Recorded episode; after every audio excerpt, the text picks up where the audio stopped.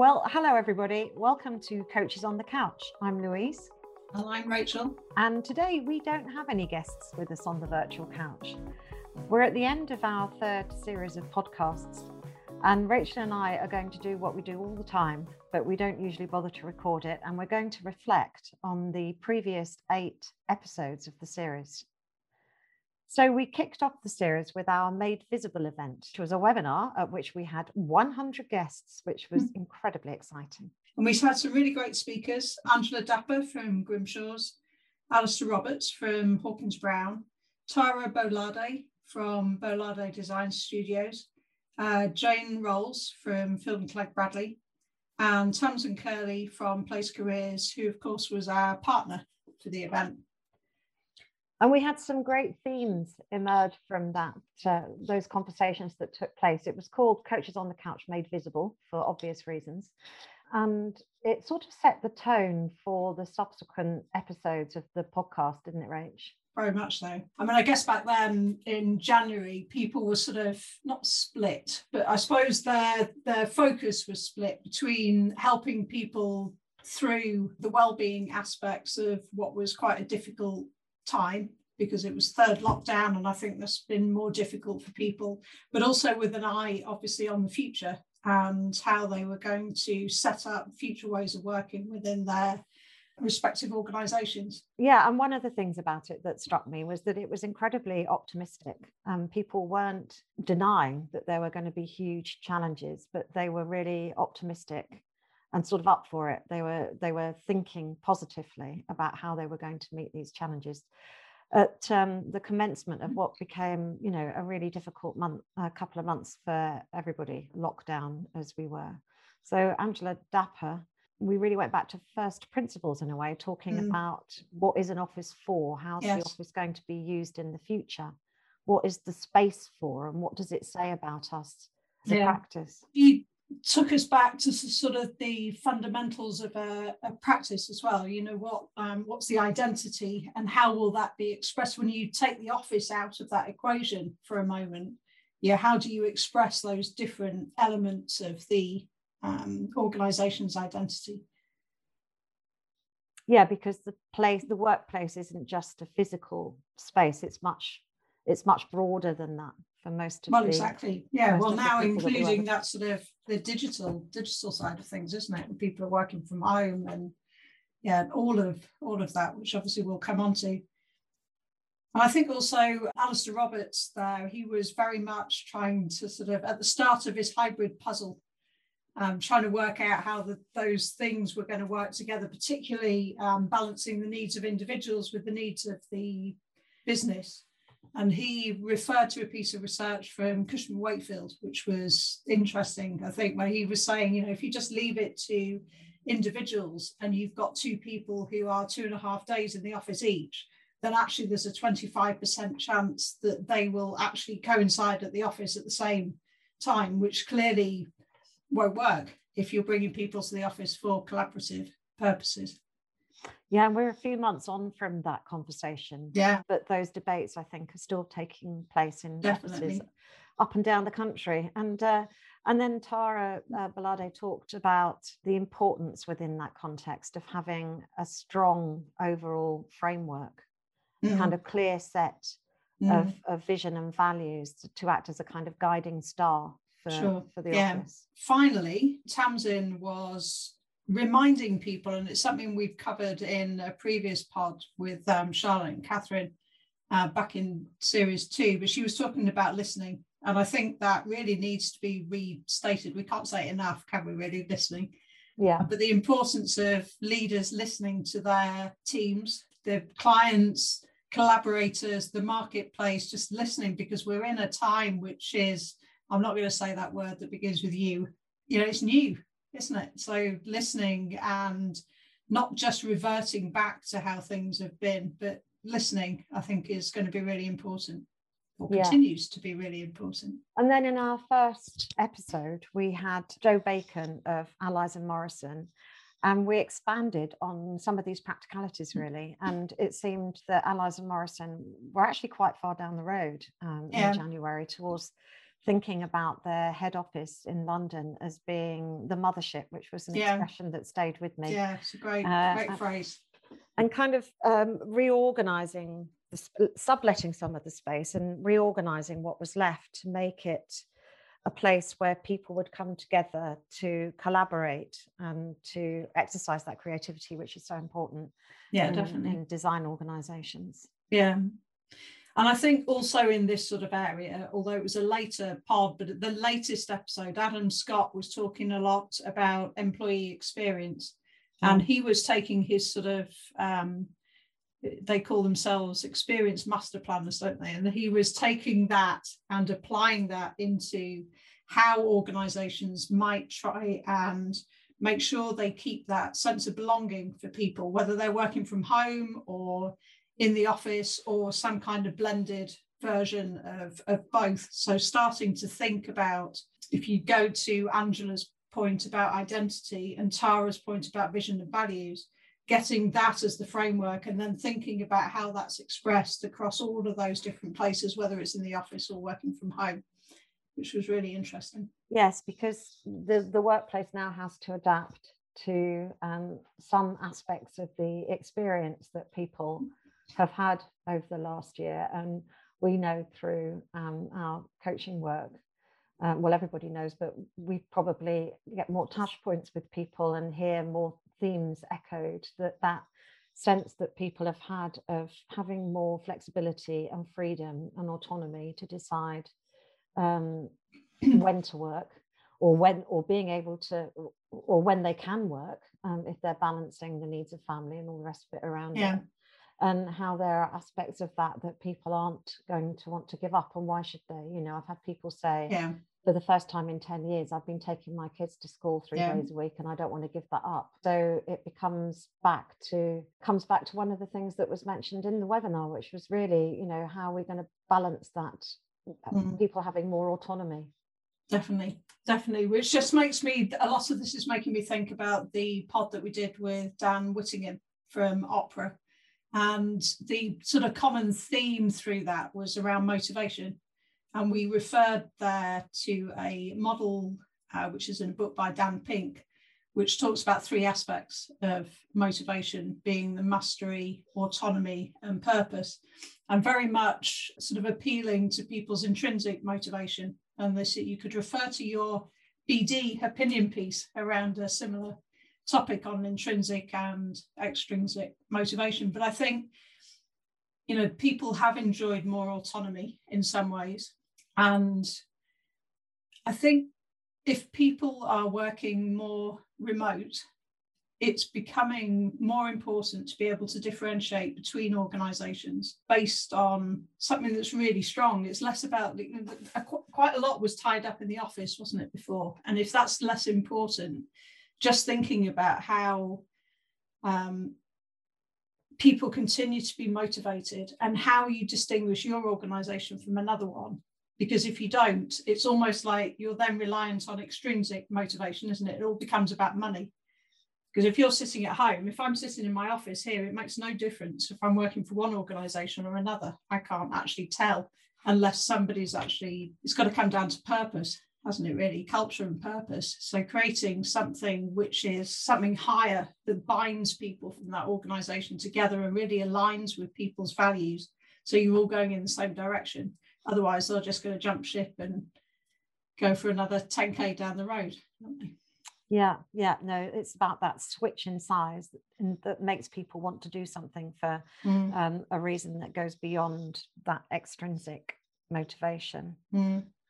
Which kind of makes me think of, of the two women that we talked to from Landsec, Bernie and Angharad, yeah. Um, because they both uh, I mean, nobody needed to talk to them about motivation. They seemed to have it in space, and they both they both talked about the motivation to how they used motivation and um, a sense of vision to influence because the, the the subject of that podcast was really well the theme of that podcast was exercising influence across yeah.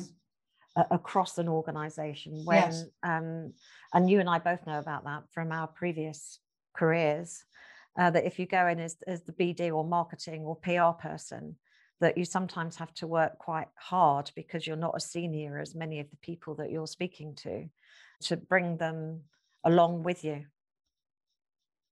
I mean, it comes down to the relationships that you build and definitely and the. Sense, of, sense of purpose and vision you can create. Yeah, I think so. And uh, you know, Benny and, and Karen were both quite strong in that podcast talking about um, the, how to build those relationships and how they do that. And then also we added the equation around trust because that being so fundamental. And one of the things we didn't get a chance to talk about within that podcast, but wanted to, but didn't actually do it. So we'll do it now, um, was to talk about a model by Raven. I think it's French and Raven, uh, which goes back to the 50s on power sources. I think it's useful to talk because people think of power as having one source, don't they? And it's often yeah. associated with a particular stereotype of people with power. And in, in actual fact, sometimes eh, that we will go through the definitions, but sometimes they're less important than recognizing that there are different types of power. And I yeah, think that's why absolutely. the model is really absolutely. valuable. Um, and it, I mean, they, it breaks down into coercive, reward, legitimate, referent, expert, and information power. Information power was added a bit later than the, the 50s in the sort of development of the model, but we think it's relevant, so we're including that one. Um, and some of those are about somebody's position, so the title that they have and those sorts of things. And that tends to be the things around coercive, reward, and legitimate. Um, and then the others, the referent, experts, and information are more about personal sources of power and tend to be the ones that you can exert more influence over um, and dial up and dial down, as we would refer. Mm. Yeah, because um, you know, I think we're all aware of that um, God, was it Amy Cuddy who talked about the power yeah. stance, yeah, standing presence. in front of the mirror and developing yeah. that presence? And I'm doing it now, kind of in yoga, we call that warrior position for that very reason, with both arms at right angles and, and with your feet a few, you know, a foot or so apart. And yeah, I've got this, and, and doing all that somatic stuff mm. um, before you go into a meeting where you might otherwise perhaps feel outpowered by other people but mm. actually owning the other sources of power that you have if you're say uh, an architect going into a meeting with with developers or or, yeah. or with a whole range you know a whole project team around a, a, a big project uh, you are the expert in the room on that particular yeah. subject and it's kind of drawing that confidence and power from yeah. knowing that yeah which is something we work at quite a lot in our coaching work we do mm. We do, yeah. Um, and I think also the referent power is really interesting because everyone's got the ability to build those relationships, haven't they? And just thinking um, about how to do that. You know, it's, it's one thing that certainly uh, I think we both coached around in this virtual environment, the disappearance of the pre-meet, which used to be a way of sort of building up those relationships and that sort of thing, and therefore helping with influence, but also leveling out that um, sort of power balance, different ways to do that. And there is power also in connections, and I think that that was added yeah. for obvious reasons, really. That we're we work in a much more connected world than they were working in in, in the late fifties, yeah. early sixties. Which brings us neatly, I think, to Paul Monaghan's podcast. It was on the theme of generosity, but it was yeah. really it ended up being about so much more than that because mm. Paul um, was talking about the relationships that he had built at his very first practice, BDP, how those connections and relationships were carried through into when he was one of the founding partners of, of AHMM. In fact, they helped him through. So he had obviously, and I think lots of people in our industry do, mm. built really strong connections that you know people own those connections and they take Definitely. them wherever they yeah. go well, and that's the crucial thing, isn't it? The network that you build in your early career stays with you. I mean, Paul was very generous, wasn't he, with his tips, as it were, for more um, emerging practices. Um, yeah, I wonder if our emerging practices, who were our guests on our 40 under 40 uh, podcast, had listened to Paul or have listened to Paul's, because a lot of that was around connections it was definitely. the other conversation, which I think is relevant here, is the one around client and architects' relationships with, you know, with Jacob Wilson and Sarah Beth Riley of Be First and Luke Tozer of Pitman Tozer. And Jacob at the time was in his early stages of thinking around how they'll build sort of stronger relationships with fewer, perhaps with fewer architects, and bringing them together um, physically, I guess, or face to face in these sort of learning partnerships. I think he referred to, and it, that sort of echoes also these themes that we're talking about around collaboration and relationships and connections um, from the Paul Monaghan pod and the the 40 40 under 40 guys. Yeah, they were talking about the importance of connections and also collaboration was a theme that came up through both of those pods, wasn't it? I mean, it's interesting that Paul was talking about that from a very established, successful practice point of view, and also our, you know, equally successful but um, emerging practices. We're also talking about that importance of collaboration, particularly at the moment, I guess, the coming together of people in times of uncertainty, uh, I think is really helpful. Yeah, and just for people that haven't listened to that one yet, we had Jas Bhalla Architects, McCloy and Muchemwa, and Archio. We had five yes. people on the couch in total. Yeah. And uh, and actually, I after afterwards when I listened to that, I reflected on how different some of their experiences have been of the mm. last year as people who um, are of a different age group from me for sure. But they talked, uh, I think it was Melis uh, Hayward from Archio talked about um, how working in a hybrid world or in a remote working environment had leveled the playing field quite yes. a lot, she felt. Yeah, yeah, definitely. I mean, that's an interesting thing if you go back to Raven's power sources, isn't it? You, what is that? Is that a perception thing that's changed in this um, you know we're all given this little box aren't we now but still people are able to change their backgrounds and there's a little bit of power play going on sometimes when you log in so certainly if you look at some of the government things at the, moment they're doing there's a bit of power play going on in the, their backgrounds but still it seems to have been a leveler and i think some of that has been about accessibility isn't it yeah. You know, certainly with networking dues and that sort of thing, making events now completely accessible to mm. people around other commitments, I think has been another source of leveling up. Mm.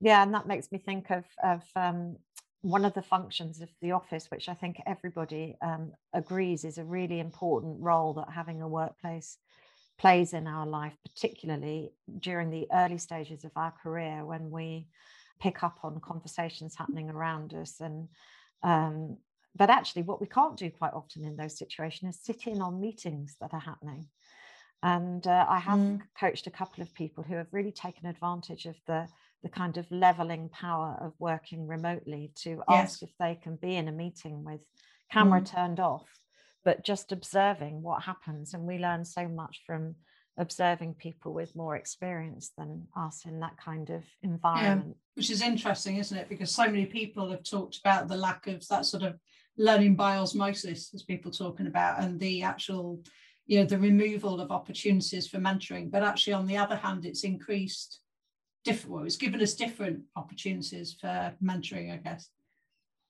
yeah it's just we need to find new ways around these yes. challenges yes. i think that's that's the kernel of it isn't it that, yeah. that we can't do things in quite the same way if we're working remotely or even hy- in a hybrid way but we need to find ways around those challenges and create new ways of communicating and connecting yeah. in this world although as we speak rach we're sort of all about to kind of think about well we are thinking about returning to the office whether it's two three days a week full time. Um, so it would be interesting to see how this experience has altered how we think about the office. We're moving into a different phase aren't we? And i think it's you know that when i've been talking to people recently who are going back into the office for part of their time themselves, but also welcoming their teams back in for some of the times. I've just been encouraging people to think about that transition, you know, rather than the leap back in and whoa, it's just going to be how it was before, where I think some things could get lost. Just trying to think, and we've both been asking this question because we'll come on to talk about something very exciting in a minute, which brings up, but what people have learned from the last 12 months and what they perhaps want to hold on to. You know, there's lots we want to drop because all of the difficulties or some of the difficulties, obviously, we'd rather just forget completely. But there's been a lot of learning and things like the leveling up that people have talked about. You know, how do we hold on to that as we move back into this next phase of of working rather than just reversing back to how things were before, which wasn't working for everyone. Trust, we have to mention trust. I think that there's been studies that shown that people have been just as productive over the last year, if not in some cases more so, and sometimes for the wrong reasons because there's been not much else to do and they haven't had the commute, so they've been working much longer yeah. hours than they're yeah. contracted to work. But to take that trust now that has been developed through you know treating people like grown-ups and trusting them to yeah. get on with their jobs yeah. however and wherever they're working and keep i think that's probably got to be something that taken forward and is one yeah. of the lessons that we've learned that's a good phrase isn't it lessons that have been learned the other thing i was just thinking about was the fact that you know the office wasn't working for everyone in the when we were predominantly in the office and working from home doesn't work for everyone and this blended version won't work for everyone but there's definitely an opportunity to try and get the workplace. And when i say workplace i'm thinking about the physical aspect and the digital aspect but to try and get the whole of the workplace to work better for more people with some of this sort of bringing the lessons with us might just help you know things like the introvert extrovert thing which is you know overstated i think because introvert extroversion as we know is completely is much more complex than it's, it's not two boxes that people sit in but certainly you know there's a lot that has benefited different types of people from a sort of neuro point of view working from home. And it would be a shame just to ditch all of that to go back into the to go back into the office. So trying to get things to work for more people. Yeah and um, balance all that against the need to run a business and to balance yeah. the needs of the business yeah. against the needs of the yeah. individual. So it's a time for rewriting the rules, which brings me to one of my favorite books. It's bright pink, the cover. It's called Be More Pirate. And it's by a guy called Sam Conniff. And it was published in 2018. So it was, it's a pre-COVID book, but it could mm. be, I think it's a book for our times because what Sam does is take stories of pirates that people might not really know, sort of do a bit of myth busting around piracy, literally pirates, and uh, draw lessons from that to how we live. So, for those that don't want to read the book, there's a really handy YouTube video that has five steps of piracy. And the first one is break a rule, and the second one is rewrite the rules, which he said in Pirate Land that was mutiny. But we're at a time where I think where we can rewrite the rules and then he says step three is reorganize yourself around those rules. Don't chase growth. Uh, be dynamic and resourceful and think sort of sideways. And then he talks about step four being redistributing power. So, talking more about collaboration and more democratic structures. And finally, he talks about the power of brand, which is really neatly loops back to many of our podcasts, but I'm thinking particularly of the very first one in the very first series with Martin Evans. And, and he talks about branding. And then he talks about the skull and crossbones as being such a perfect example of weaponized marketing, because flying the skull and crossbones meant that actually people just gave up automatically or went mm. in the mm. opposite direction. So you didn't actually have to mm. do anything.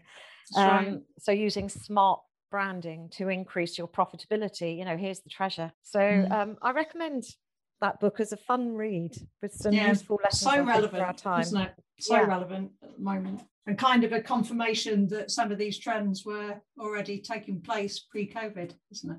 I suspect that Adam Scott of Free State would quite like that book if he hasn't come across it already. So yeah. Alan, Adam, if you're listening, give give it a look. I think just to go back to one of the things that we started to allude to there, a bit of learning from lockdown. We have an exciting project just about to launch. It's a book. It's a book. And to sum up, we've asked all the guests that we've had on our virtual couch over the last almost year of recording the Coaches on the Couch podcast. That's 46 guests in total on the virtual couch, mostly couches, some rule breakers, some pirates in there, all sharing their experiences and their learning from this period. And we set them all a bit of a challenge and asked them to contribute a little bit of text, which kind of summed up what they felt was the key lesson they were personally taking forward from this last year. And we've captured all that together in a book. We have. And it's out now. And it's out now. And it's called Learning from Lockdown. And you will see it in a good social media place near you or on our website, which is www.stepuplondon.com. And I guess all there is to say now is thanks so much for everyone listening, do check out the back catalogue, which you'll find in all the usual podcast places. If you've missed any of the, there haven't been 46 episodes, actually, have there's 46, 46 guests. guests. There's probably something like 25 episodes, I'm going to guess at, over the last three series. So check those out. And we'll be back fairly soon ish for season four. Please be sure to buy a copy of the book I'll definitely do that. Which will help us to continue with series four and future series. Yes, yes, indeed. And if you want to find out more about working with us, obviously we do coaching, a number of leadership coaching programs through Step Up. If you want to find out more about that, you'll also find that at our website while you're buying the book at stepuplondon.com. Thank Lovely. you very much. Everybody. And that's a wrap. Thank you very much. Yeah. Okay, thanks for listening. Bye.